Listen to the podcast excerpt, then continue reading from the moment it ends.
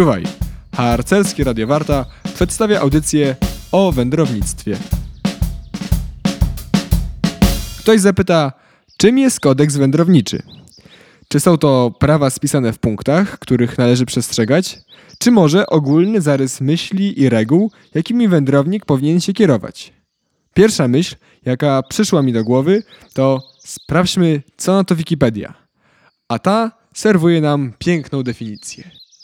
Kodeks wędrowniczy to obok przyrzeczenia i prawa harcerskiego podstawowe zasady etyczne, moralne i honorowe, którymi mają się kierować wędrownicy w ZHP, czyli najstarsza grupa metodyczna w Związku Harcerstwa Polskiego. Kodeks wędrowniczy nie jest ścisłym kodeksem, gdyż powszechnie za kodeks uważa się spisany zbiór przepisów prawa. Tymczasem kodeks wędrowniczy są to co najwyżej zalecenia. Kodeks wędrowniczy jest zrozumiałym i prostym zbiorem pewnych zasad życiowych, jakimi powinni się kierować wędrownicy. Jaki zatem przekaz niesie ze sobą kodeks wędrowniczy? Przekonajcie się sami. Wędrowanie to znacznie więcej niż przemierzanie kilometrów czy wytrwałość fizyczna. To sztuka wchłaniania życia, które nas otacza. To oczy i uszy otwarte, to tajemnica współodczuwania przyrody i człowieka.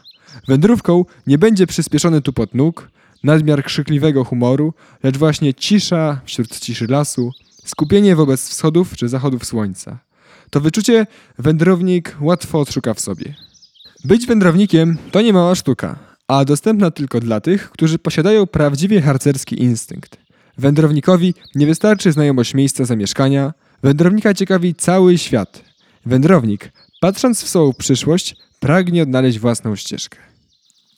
Wędrownik zawsze jest gotów nieść pomoc. Wędrownik, bardziej niż jakikolwiek inny harcerz, jest przyjacielem całego świata. Wędrownika ciągnie siła nieprzetarta w dal na coraz to nowe, nieznane szlaki. Nie pozwala zastygnąć mu w wygodnym, osiadłym życiu, toczącym się zbyt wolno. Wędrownik spostrzega urok życia wszędzie, gdziekolwiek się znajdzie, gdyż ukrywa to, czego inni w pozornej monotonii codziennych dni dopatrzeć się nie umieją. Wędrownik zna radość trudnych zwycięstw, urok przyrody, piękno zdobywania samotnie wydeptanych ścieżek. Wędrownik stale uprawia wędrówki, wędruje w zimie i w lecie, na wsi i w mieście, tropi miejsca, gdzie może być pożyteczny. A teraz kilka słów o watrze wędrowniczej. Watra wędrownicza to największy w Polsce zlot wędrowników, który odbywa się zwykle pod koniec wakacji i często jest świetną formą podsumowania rocznej pracy drużyny.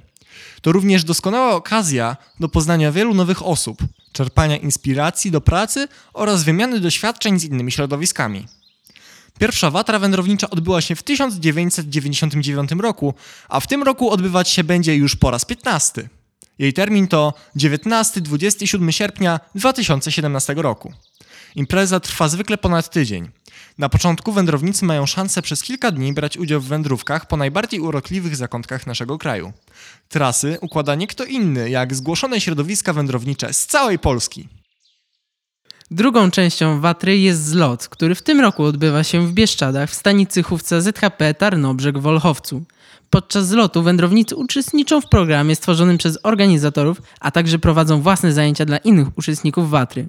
Zajęcia odbywają się w trzech obszarach tematycznych: praca nad sobą, szukanie miejsca w społeczeństwie i wyjście w świat, czyli trzy główne cele wędrowników, trzy polana wędrowniczej Watry.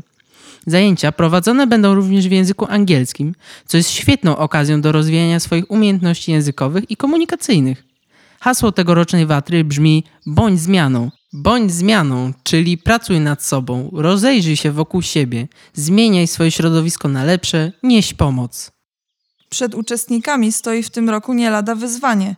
Każdy patrol ma do wykonania zadanie, które realizuje jeszcze przed wyjazdem na Watrę. Projekt ten nosi nazwę Zmiana w 30 dni. Wędrownicy mają za zadanie wybrać obszar, w którym chcą dokonać zmiany. Może to być ich własna drużyna, szczep, hufiec lub środowisko pozaharcerskie, np. szkoła, osiedle czy miejscowy dom dziecka. Następnie muszą zastanowić się, jaka zmiana jest potrzebna w danym środowisku. Być może trzeba zaplanować zbiórkę pieniędzy na szczytny cel lub nareszcie nauczyć swoich wędrowników gry na gitarze. Możliwości jest bardzo wiele. Zadanie to pobudza wszystkie środowiska wędrownicze do pracy, która tak naprawdę jest nieodłączną częścią wędrownictwa. Bo czy niesienie pomocy innym nie powinno być naszą codziennością? Wędrownicy w całym kraju czekają na to wielkie wędrownicze wydarzenie.